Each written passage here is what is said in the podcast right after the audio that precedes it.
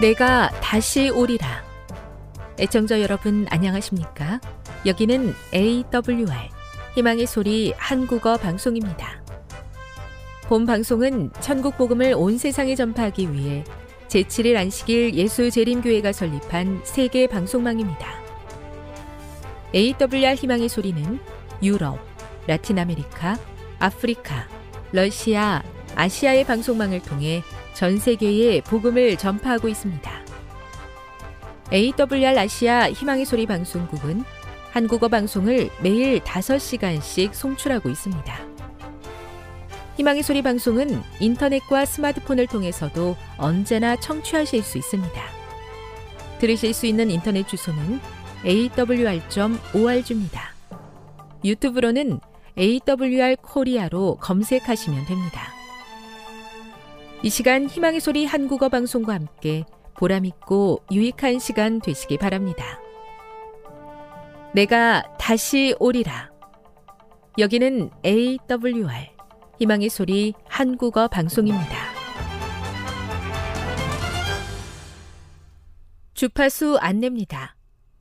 괌에서 송출하는 우리 방송은 한국 표준시로 밤 9시에 9895kHz로 밤 11시에 9800kHz로 다음날 오전 6시에 9695kHz로 각각 1시간씩 방송하고 있습니다.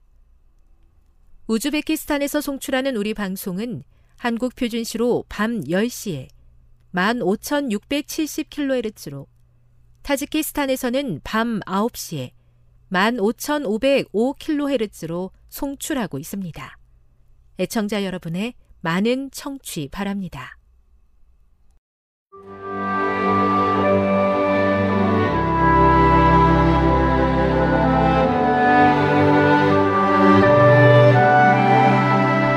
읽어주는 교과 여섯째 날 6월 24일 금요일 더 깊은 연구를 위해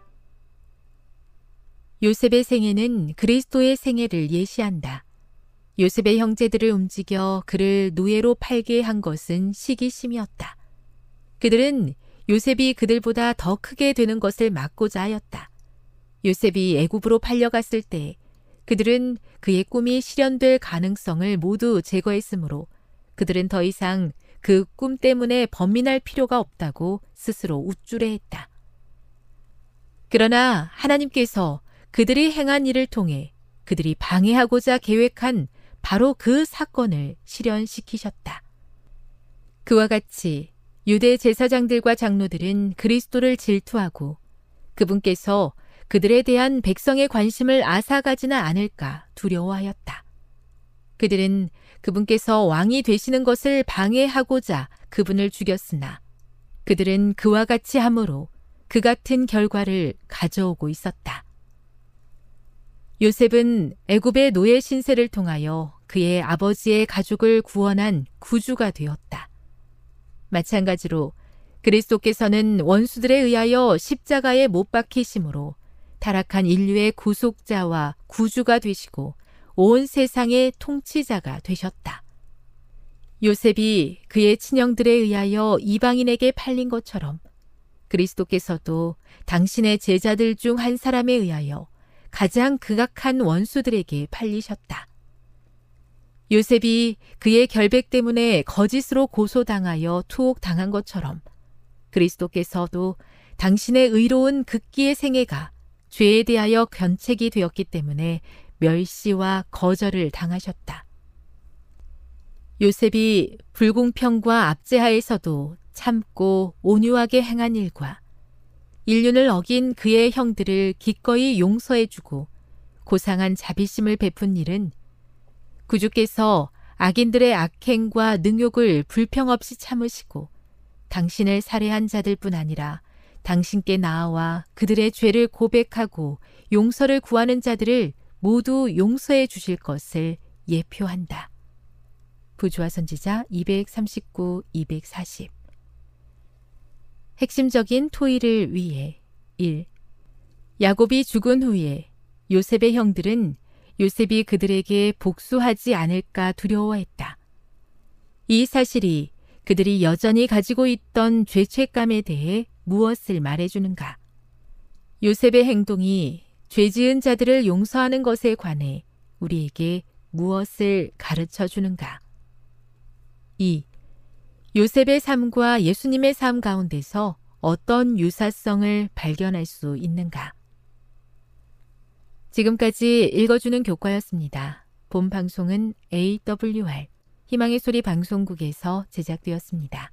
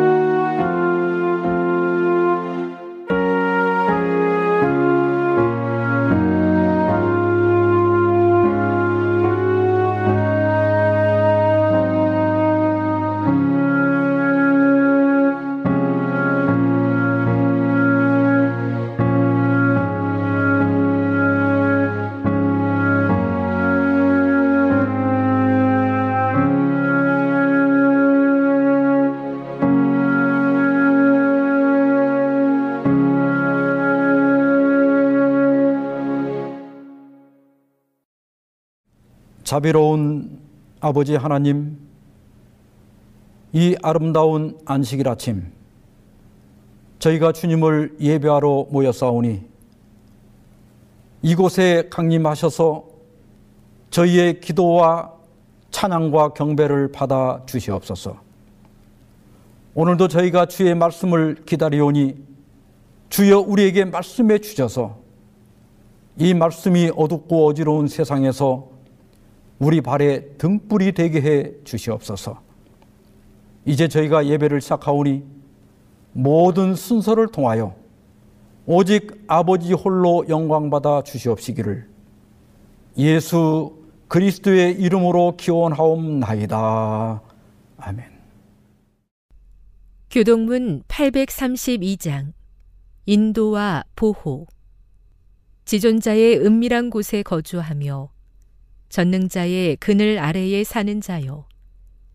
나는 여호와를 향하여 말하기를 그는 나의 피난처요 나의 요새요 내가 의뢰하는 하나님이라 하리니 이는 그가 너를 새 사냥꾼의 올무에서와 심한 전염병에서 건지실 것이미로다. 그가 너를 그의 기수로 덮으시리니 내가 그의 날개 아래에 피하리로다. 그의 진실함은 방패와 손방패가 되시나니 너는 밤에 찾아오는 공포와 낮에 날아드는 화살과 어두울 때 퍼지는 전염병과 밝을 때 닥쳐오는 재앙을 두려워하지 아니하리로다. 천명이 내 왼쪽에서 만명이 내 오른쪽에서 엎드러지나 이 재앙이 내게 가까이 하지 못하리로다.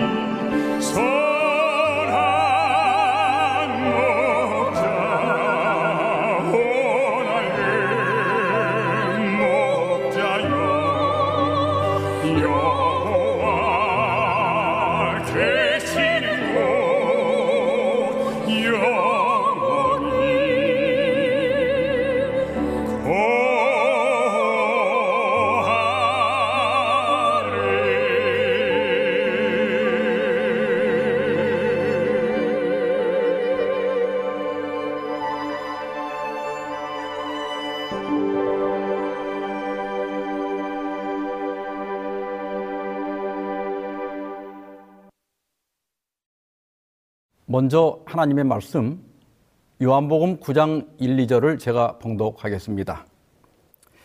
예수께서 길을 가실 때 날 때부터 맹인된 사람을 보신지라. 제자들이 물어 이르되 랍비여 이 사람이 맹인으로 난 것이 누구의 죄로 인함이니까? 자기니까? 그의 부모니까? 내 백성을 위로하라 네 번째 시간으로 오늘은 누구의 죄 때문인가 이런 제목으로 말씀을 나누고자 합니다. 사람들은 불행을 당하면 그 불행이 죄에 대한 하나님의 형벌이라고 생각하는 경향이 있습니다. 신실하던 욥이 갑자기 재난을 당해서 모든 재산과 자녀를 잃고 나중에는 온 몸에 종기까지 나서 잿더미에 앉아서 질그릇 조각으로 긁고 있을 때 그의 친구들이 위로하러 왔습니다. 그런데 대만 사람 엘리바스는 요백에 이렇게 말합니다. 생각하여 보라. 죄 없이 망한 자가 누구인가? 정직한 자의 끊어짐이 어디 있는가? 내가 보건대 악을 밭갈고 독을 뿌리는 자는 그대로 거두나니 다 하나님의 이끈에 멸망하고 그의 콧김에 사라지느니라. 이거 파산하고 병든 사람에게 염장지른 말 아닙니까? 내가 겉으로 보기에는 믿음이 좋은 것 같고 경건한 것 같지만 네가 정말 그렇다면 어떻게 이런 재난이 닥칠 수 있느냐? 네가 뭔가 하나님께 죄를 지었으니까 이런 일을 당하는 것이다. 이런 말입니다. 또 수아 사람 빌닷도 말하기를 네 자녀들이 주께 죄를 지었으므로 주께서 그들을 그 죄에 벌에 두셨다 그랬습니다. 욥의 친구들은 욥이 당한 불행은 죄 때문이라고 단정하고 있는 것입니다. 그래서 욥은 16장 2절에서 내가 이런 말을 많이 들었나니 너희는 다 재난을 주는 위로자들이로구나 그렇게 얘기했어요. 그런데 욥의 친구들뿐만 아니라 오늘날 우리도 누군가가 불치의 병에 걸리거나 어떤 불행을 당하면 자신도 그렇게 생각하는 경향이 있고 또 다른 사람들도 죄와 연관시켜서 생각하는 경향이 있습니다. 부전된 토라로 알려진 미시나에도 사람이 형벌을 받는 분량은 결국 자신의 행위에서 비롯된 것이다. 삼손은 자신의 눈의 욕망을 따라갔기 때문에 블레셋 사람들이 의하여 그의 눈이 빠졌다. 압살롬은 머리카락으로 영광을 받았으므로 머리카락이 나뭇가지에 걸려서 매달리게 된 것이다. 그래서요. 불교의 인과응보 사상과 비슷하지요. 선악의 결과를 후에 반드시 받게 된다는 거예요. 그런데 이런 생각은 가뜩이나 불행을 당한 사람들의 생각을 더욱 우울하게 만들고 때로 수치심이나 죄책감을 갖게 하는 문제가 있습니다. 그래서 어떤 분들은 자기 병이나 불행을 감추려고 애쓰기도 해요. 이 남들의 시선이 두려운 겁니다. 그러면 불행은 왜 생기는 것일까? 성경에 나타난 질병과 불행의 원인을 몇 가지 찾아보면 다음과 같습니다. 첫째로 아담의 타락으로 말미암아 이 세상에 죄가 들어왔기 때문입니다. 로마서 장 12절에 보면 그러므로 한 사람으로 말미암아 죄가 세상에 들어오고 죄로 말미암아 사망이 왔나니 이와 같이 모든 사람이 죄를 지었으므로 사망이 모든 사람에게 이르렀느니라 그랬습니다. 이것이 우리가 당하는 모든 불행의 근본적인 원인입니다. 한 사람 아담의 범죄로 말미암아 죄가 다시 말해서 죄의 원리가 세상에 들어왔습니다. 우리 사람의 본성은 타락했고 땅은 저주를 받았습니다. 따라서 우리의 유전자는 변형되고 우리의 성향 또한 병적으로 변질되었습니다. 또 땅에서는 가시와 독초가 돋아나고 기후가 변화되었어요. 또 인간의 탐욕으로 말미암아 공기나 물 그리고 우리가 먹는 음식물들이 오염되었습니다. 이런 세상에 살면서 아무 일이 없는 것이 오히려 이상한 겁니다. 불행을 죄의 결과로 보는 그런 관점에 대하여 예수님께서는 누가복음 13장 1절로 5절에서 두 가지 신뢰를 들어서 반박하셨습니다. 그때 마침 두어 사람이 와서 빌라도가 어떤 갈릴리 사람들의 피를 그들의 재물에 섞은 일로 예수께 아뢰니 대답하여 이르시되 너희는 이 갈릴리 사람들이 이같이 해 받음으로 다른 모든 갈릴리 사람보다 죄가 더 있는 줄 아느냐? 너희에게 이르노니 아니라 너희도 만일 회개하지 아니하면 다 이와 같이 망하리라.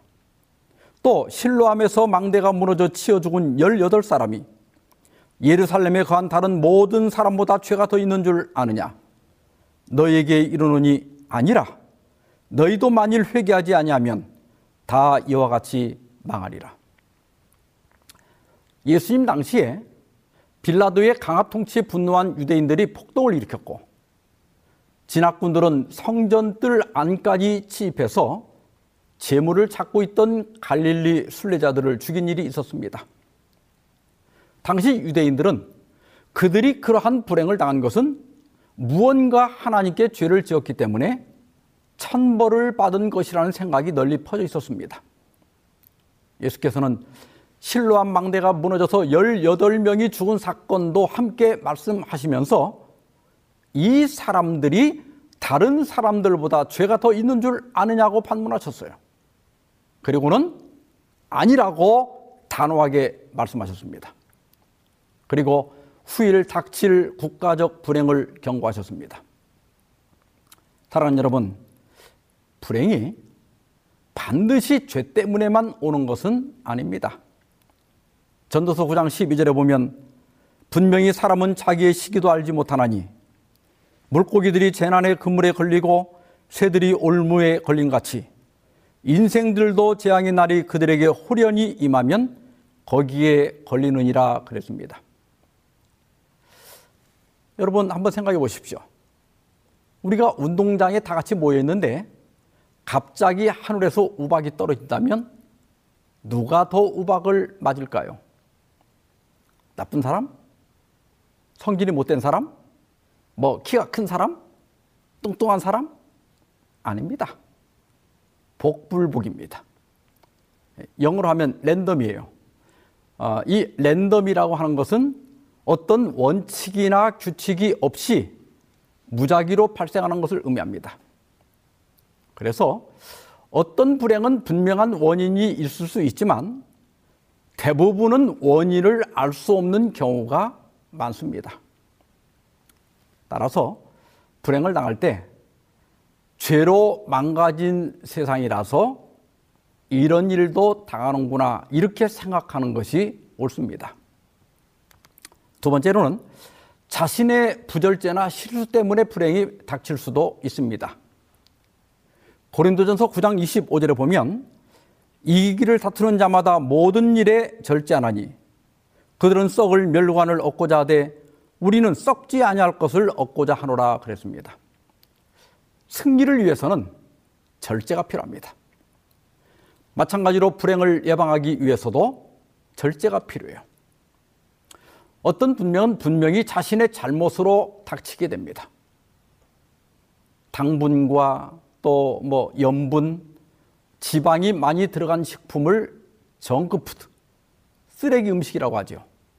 그 대표적인 것이 탄산, 탄산음료, 감, 감자튀김, 또 햄버거, 피자, 스파게티 이런 것들이에요.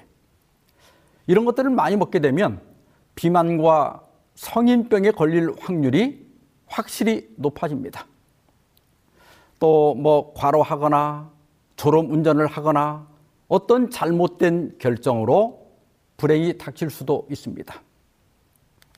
파스칼은 불행의 원인은 늘 나 자신이다.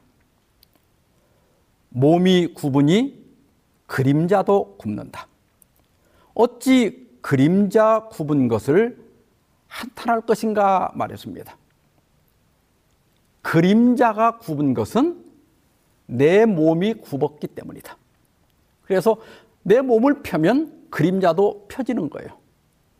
그런데 내가 내 몸을 펴지 않고 그림자 굽은, 굽은 것만 탓하는 것은 그건 어리석은 것이라는 거예요. 이렇게 원인이 분명한 것은 사실 치료하고 회복하기가 쉽습니다. 그런데 제가 살면서 깨달은 것은 방법이 없어서 해결이 안 되는 것이 아니라 하기 싫어서 혹은 원하지 않기 때문에 해결이 안 되는 경우가 더 많다는 것입니다. 문제가 된다는 것을 알았다면 단호히 끊고 버리고 포기할 줄 알아야 합니다. 세 번째로는 다른 사람이 나를 괴롭히고 나에게 해를 끼치기 때문에 불행이 닥칠 수 있습니다. 근데 여러분, 대부분 누가 나에게 상처를 주고 해를 끼칩니까? 10편 55편 12절로 14절에 보면 나를 책망하는 자는 원수가 아니라 원수일진데 내가 참았으리라. 나를 대하여 자기를 높이는 자는 나를 미워하는 자가 아니라 미워하는 자일진데 내가 그를 피하여 숨었으리라. 그는 곧 너로다. 나의 동료, 나의 친구요, 나의 가까운 친호로다. 우리가 같이 재미있게 의논하며 무리와 함께하여 하나님의 집안에서 다녔도다. 여기 책망하는 자는 히브리 원문의 하라프인데 비난하다, 조롱하다, 모욕하다 이런 뜻입니다. 시인은 말하기를 차라리 원수가 나를 비난하고 모욕한다면 내가 참았을 것이다. 예. 원수는 원래가 그런 놈이니까. 차라리 나를 미워하는 사람이 나를 업신 여긴다면 내가 피했을 것이다. 뭐 미워서 그러는 거니까. 그런데 누가 나를 비방하고 업신 여긴다는 거예요? 너, 내 동료요, 친구요, 가까이 지내던 벗이라는 겁니다. 특히 시인은 우리가 같이 하나님의 집안에서 다녔다고 탄식하고 있습니다.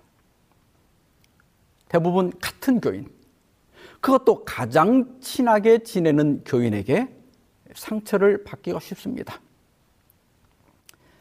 명상적 심리 분석가인 이경희 씨는 자기 미움이란 책에서 사람 사이의 관계란 마치 맨몸으로 가시던 물을 지나가는 것과 같아서 관계가 있게 되면 어떤 식으로든 반드시 상처도 있게 된다.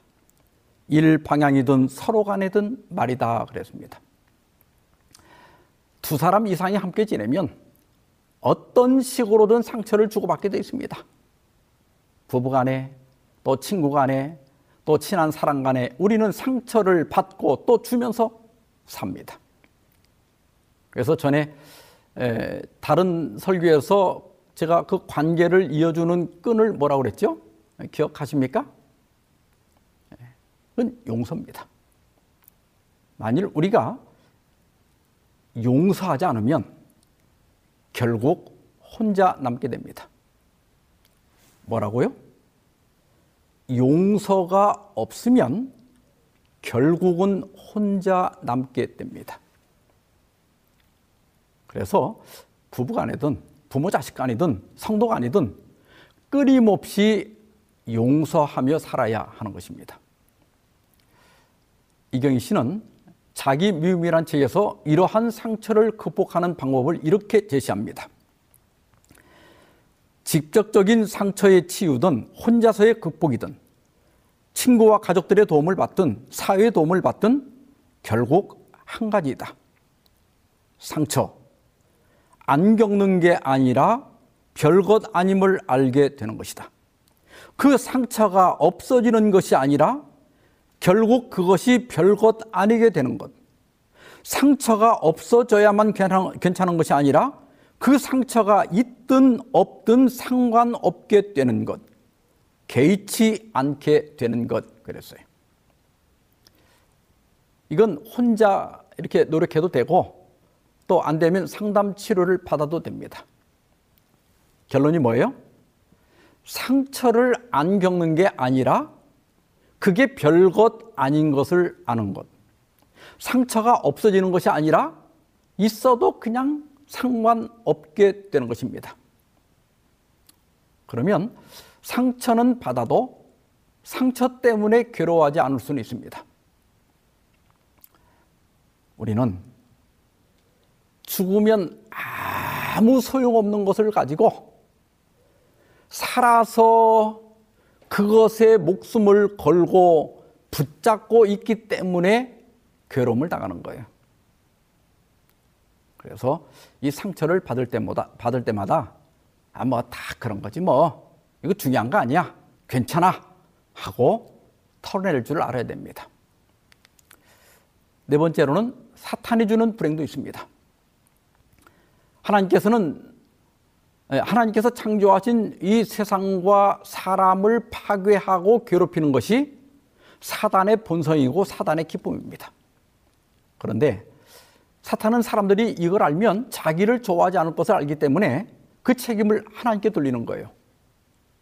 시대소망 471페이지 보면 죄와 죄의 모든 결과의 장본인인 사탄은 사람들로 하여금 질병과 죽음은 죄 때문에 당하는 독단적인 형벌로서 하나님에게서 오는 것으로 생각하게 하였다 그랬어요. 사탄은 자기 즐거움을 위하여 사람을 괴롭혀 놓고 내가 죄를 지었기 때문에 하나님께 벌을 받은 거야 이렇게 속삭입니다. 그래서 불행을 당한 많은 사람들이 하나님을 원망하거나 두려워하기도 합니다. 엘렌 화이트는 죄와 고통과 죽음의 원저자는 사탄이다. 그러나 하나님께서는 우리의 원수가 우리를 괴롭히려고 하는 것을 오히려 좋은 결과로 바꾸시기를 기뻐하신다 그랬습니다. 사탄은 우리를 파괴하는 것이 그의 기쁨이지만 하나님은 우리를 회복시키는 것이 그분의 기쁨입니다. 인생을 어느 정도 살고 뒤돌아보면 참 상처가 많았지만 또한 하나님께서는 쉬지 않고 그 각각의 상처들을 치료하신 것을 볼 수 있습니다. 그러므로 상처를 두려워하지 마시기를 바랍니다. 시간이 지나가면 다 치료되게 되어 있습니다. 다섯 번째는 하나님이 주시는 고난도 있습니다. 크게 세 가지가 있는데요. 첫째는 시련입니다. 야고보 1장 2절 3절에 보면 내 형제들아 너희가 여러 가지 시험을 당하거든 온전히 기쁘게 여기라. 이는 너희 믿음의 시련이 인내를 만들어내는 줄 너희가 알미라 그랬습니다. 겨울에 자란 나이테가 더 단단하듯이 시련은 우리를 더 단단한 사람으로 만들어 줍니다. 온실에서 자란 나무는 추위를 견딜 수 없습니다. 그러므로 적당한 시련은 우리에게 유익이 됩니다. 둘째는 징계입니다. 히브리 12장 11절에 보면 무릇 징계가 당시에는 즐거워 보이지 않고 슬퍼 보이나 후에 그로 말미암아 연단 받은 자들은 의와 평강의 열매를 맺느니라 그랬습니다. 부모가 자식을 나무라는 것은 잘못을 고쳐서 잘 살라고 그러는 거예요.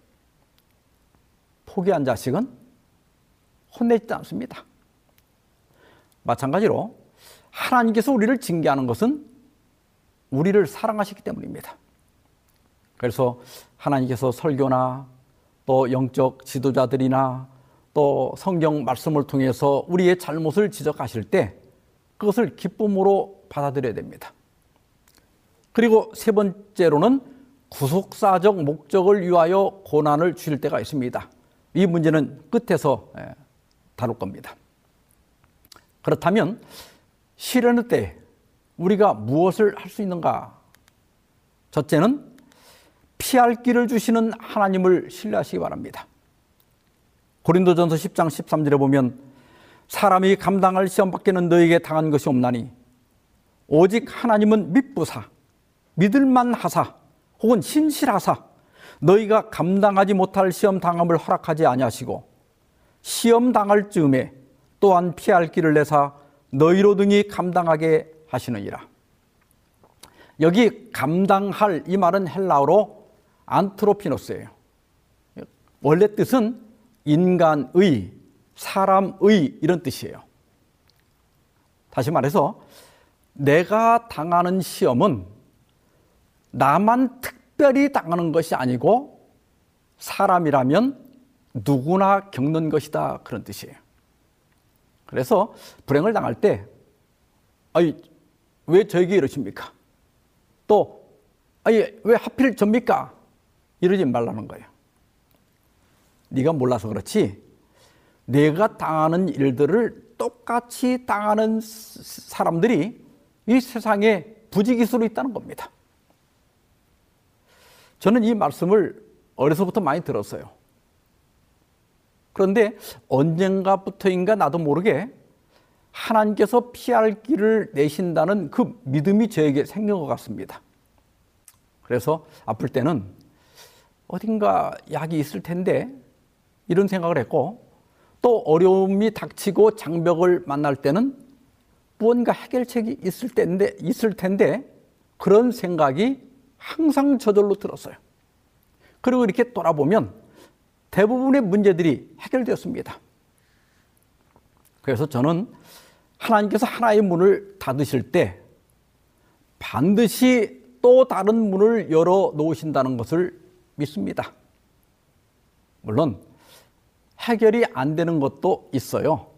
근데 그건 그냥 팔자련이 성경 표현대로 하면 내가 받은 분복이 이거밖에 안 되는구나 이렇게 하고 지냅니다. 그러면 현실적으로 어떤 어려움은 있지만 마음이 괴롭지는 않습니다. 두 번째로 고난을 제거해 달라고 기도할 수 있습니다. 사도 바울은 자기 육체에 장애가 어, 있었다고 어, 얘기합니다. 육체에 가시가 있었다고 얘기했어요. 근데 이게 장애입니다. 이게 어떤 장애였는지는 구체적으로 설명하지 않지만 담에색 사건 때문에 시력에 문제가 있었을 가능성이 높습니다. 사람이 당하는 장애가 다 불편하지만 시각 장애가 가장 불편하다고 그래요. 바울은 얼마나 그것이 힘들었는지 사탄의 사자라 그랬어요. 그래서 바울도 이 문제를 가지고 하나님께 세 번이나 기도했습니다. 우리가 시련과 불행을 당할 때 그것을 제거해 달라고 기도하는 것은 결코 믿음의 부족이 아닙니다. 기도는 우리의 특권입니다. 내 고통과 불행을 누구에겐가 하소연할 수만 있어도 도움이 될 때가 있어요. 그러므로 기도하시기 바랍니다. 그리고 하나님의 자비와 지혜를 믿고 기다리십시오. 그것이 믿음입니다. 세 번째로, 고난이 제거될 수 없다면 견디고 이기게 해달라고 기도할 수 있습니다. 고난이 꼭 나쁜 것만은 아닙니다. 고난은 사람을 겸손하게 합니다. 때로 고난은 사람을 회개시킵니다. 많은 경우의 고난은 사람을 더 단단하게 만들고 성숙하게 합니다. 그러므로 고난이 제거될 수 없다면 견디고 이기게 해달라고 기도하는 것이 지혜입니다. 요즘 전 세계가 코로나19 그 예방 접종률을 높이기 위해서 많은 노력을 하고 있습니다. 백신은 코로나 바이러스가 우리 몸에 못 들어오게 막는 것이 아니라 바이러스가 들어와도 싸워서 이길 저항력을 높이기 위해서 만든 겁니다. 바이러스라고 하는 것이 이 공기 중에 떠돌아다니기 때문에 마스크를 쓴다 하더라도 완전 차단이 어렵습니다. 그래서 코로나에 안 걸리게 해달라는 기도, 해달라는 기도보다는 코로나 바이러스를 이길 수 있게 해달라는 기도가 더 현명한 기도입니다. 그래서 19세기 미국 최고의 설교가로 불린 필립스 브룩스는 안락한 삶을 위해 기도하지 말고 강한 자가 되기를 기도하라 그랬어요.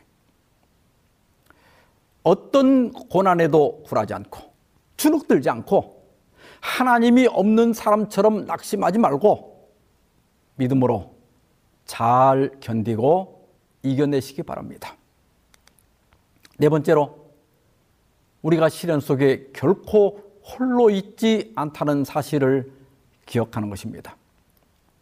예수님께서는 마태복음 28장 20절에서 꼴찌어다 내가 세상 끝날까지 너희와 항상 함께 있으리라고 약속하셨습니다. 우리가 당황하고 울고 있을 때 우리는 혼자가 아닙니다. 우리 곁에 주님이 계십니다. 우리가 질병으로 고통할 때 우리 곁에 주님이 계십니다. 불행이 닥쳐 극심한 고통 중에 있을 때 우리는 결코 홀로 있지 않습니다. 내 곁에 주님이 계신다는 사실을 기억하시기 바랍니다. 다시 오늘 본문으로 돌아가서요. 제자들은 날 때부터 시각장애를 갖고 태어난 사람을 보면서 이 사람이 이렇게 된 것이 누구의 죄 때문인지 물었습니다. 요한복음 9장 3절인데 우리 다 같이 한번 읽어볼까요? 시작. 예수께서 대답하시되 이 사람이나 그 부모의 죄로 인한 것이 아니라 그에게서 하나님이 하시는 일을 나타내고자 하심이라. 예수님은 이 사람의 질병의 원인이 무엇인지 전혀 설명하지 않으셨습니다. 그 대신 그에게서 하나님이 하시는 일을 나타내고자 하심이라고 말씀하셨습니다. 이에 대하여 시대소망 471페이지에서는 지자들은 누가 죄를 지었느냐 혹은 안 지었느냐에 대하여 논의할 것이 아니라 소경의 눈을 밝게 하시는 가운데 나타난 하나님의 능력과 은혜를 깨닫도록 요청을 받았다 그랬습니다. 다시 말해서 질병과 불행의 원인에 골몰하지 말고 하나님께서 앞으로 어떤 일을 하시는지 주목해서 보라는 거예요. 다시 말해서 구속사적인 목적을 생각하는 것입니다. 물론 어떤 실패나 그 실수를 돌아보고 교훈을 얻는 것은 중요합니다. 그런데 그 원인이 뚜렷이 밝혀지지 않는 것이 훨씬 많습니다. 그러므로 대부분의 경우에 왜를 따지는 것보다는 내가 무엇을 해야 하지? 어떻게 이 불행을 극복하지? 또한 하나님은 내게 무슨 일을 하실까? 하나님은 이 문제를 어떻게 해결하실까를 생각하고 기대하는 것이 지혜입니다. 존 호머 밀스는 삶이란 우리의 인생 앞에 어떤 일이 생기느냐에 따라 결정되는 것이 아니라 우리가 어떤 태도를 취하느냐에 따라 결정되는 것이다. 환경과 상황이 인생의 색을 칠해주지만 어떤 색을 선택할지는 그대에게 달려있다 그랬습니다. 불행한 일이, 불행한 어떤 일이 꼭 사람을 불행하게 만드는 것은 아닙니다. 그 불행을 대하는 태도에 따라서 똑같은 일이지만은 별일이 아닐 수도 있고 별일이 될 수도 있는 거예요. 어떤 일이 벌어지면 분명, 분명 인생의 색이 칠해집니다. 왜냐하면 아무 일도 없는 것처럼 살 수는 없잖아요. 하지만 어떤 색을 선택할지는 나에게 달려 있다는 거예요. 칙칙한 회색이나 검정색을 칠할지, 산뜻한 파랑이나 분홍색을 칠할지, 그건 나 자신에게 달려 있는 것입니다. 이미 닥친 불행을 놓고 후회하고 원망하는 것은 아무런 도움이 되지 않습니다. 가장 현명한 선택은 내가 무엇을 하지? 어떻게 여기서 빠져나가지? 이걸 생각하는 거예요. 그리고 우리에게는 모든 문제의 해결자가 되시는 하나님이 계십니다. 전에 어떤 장로님께서 하도 어려운 일을 많이 겪다 보니까 그리고 또 그때마다 하나님께서 해결해 주는 것을 경험하다 보니까 이제 어려운 일이 닥치면 걱정보다는 이번에는 하나님이 어떻게 해결하실까 기대가 됩니다. 그렇게 간증하는 걸 들었어요. 하나님을 바라보고 그분이 가장 적절한 때, 가장 적절한 방법으로 해결하실 것을 믿을 때 염려와 근심은 사라지고 마음의 평화가 이르러 올 수 있습니다. 요한복음 9장 6절 7절입니다. 이 말씀을 하시고 땅에 침을 뱉아 진흙을 이겨 그의 눈에 바르시고 이르시되 실로암 못에 가서 씻으라 하시니 이에 가서 씻고 밝은 눈으로 왔더라. 이 사건은 우리가 이 땅에서 당하는 모든 질병과 불행은 사탄이 가져온 것이며 예수님은 이러한 불행에서 우리를 건지시고 치료하시고 회복시키는 분이라고 하는 것을 증거하고 있습니다. 치료봉사 113페이지에 보면 사탄은 파괴자이며 하나님은 회복자이시다 그랬어요. 우리 주님은 회복자이십니다. 우리 주님은 치료자이십니다. 우리 주님은 모든 문제의 해결자가 되십니다. 사도 바울은 불행과 고난을 당하는 사람들을 생각하면서 고린도후서 3장 1장 3절 4절에서 하나님을 이렇게 소개합니다. 찬송하리로다. 그는 우리 주 예수 그리스도의 하나님이시요 자비의 아버지시요 모든 위로의 하나님이시며 우리의 모든 환란 중에서 우리를 위로하사 우리로 하여금 하나님께 받는 위로로서 모든 환란 중에 있는 자들을 능히 위로하게 하시는 이시로다. 고난 중에 있는 모든 분들과 또 질병 가운데 있는 모든 분들, 또 불행 중에 슬퍼하는 모든 분들을 자비의 아버지시요 모든 위로의 하나님께서 넉넉히 위로하사 힘이 되고 치료가 되고 회복이 되길 바라면서 오늘 말씀 마치겠습니다. 기도하십시다. 자비로운 주님, 우리의 조상 아담의 범죄로 세상에 죄가 들어오고 죄 때문에 우리가 고난을 당하고 질병에 걸리고 불행으로 슬퍼하게 되었지만 그러나 주님께서 우리의 위로자가 되시고 우리의 치료자가 되시고 회복자가 되시니 감사합니다. 지금 병들고 고통스럽고 낙심하여 슬퍼하는 주의 자녀들이 있사오니 주여 돌아보시고 주의 자비로운 손길을 내미사 그들을 위로하시고 치료하시고 구원하여 주시옵소서. 우리로 죄로 망가진 세상에 살지만 피할 길을 주시고 하나의 문을 닫으실 때 또 다른 문을 여시는 주님의 손길을 볼 수 있는 믿음을 갖게 하여 주시옵소서. 이 모든 말씀을 우리 주 예수 그리스도의 이름으로 간절히 기도하옵나이다. 아멘.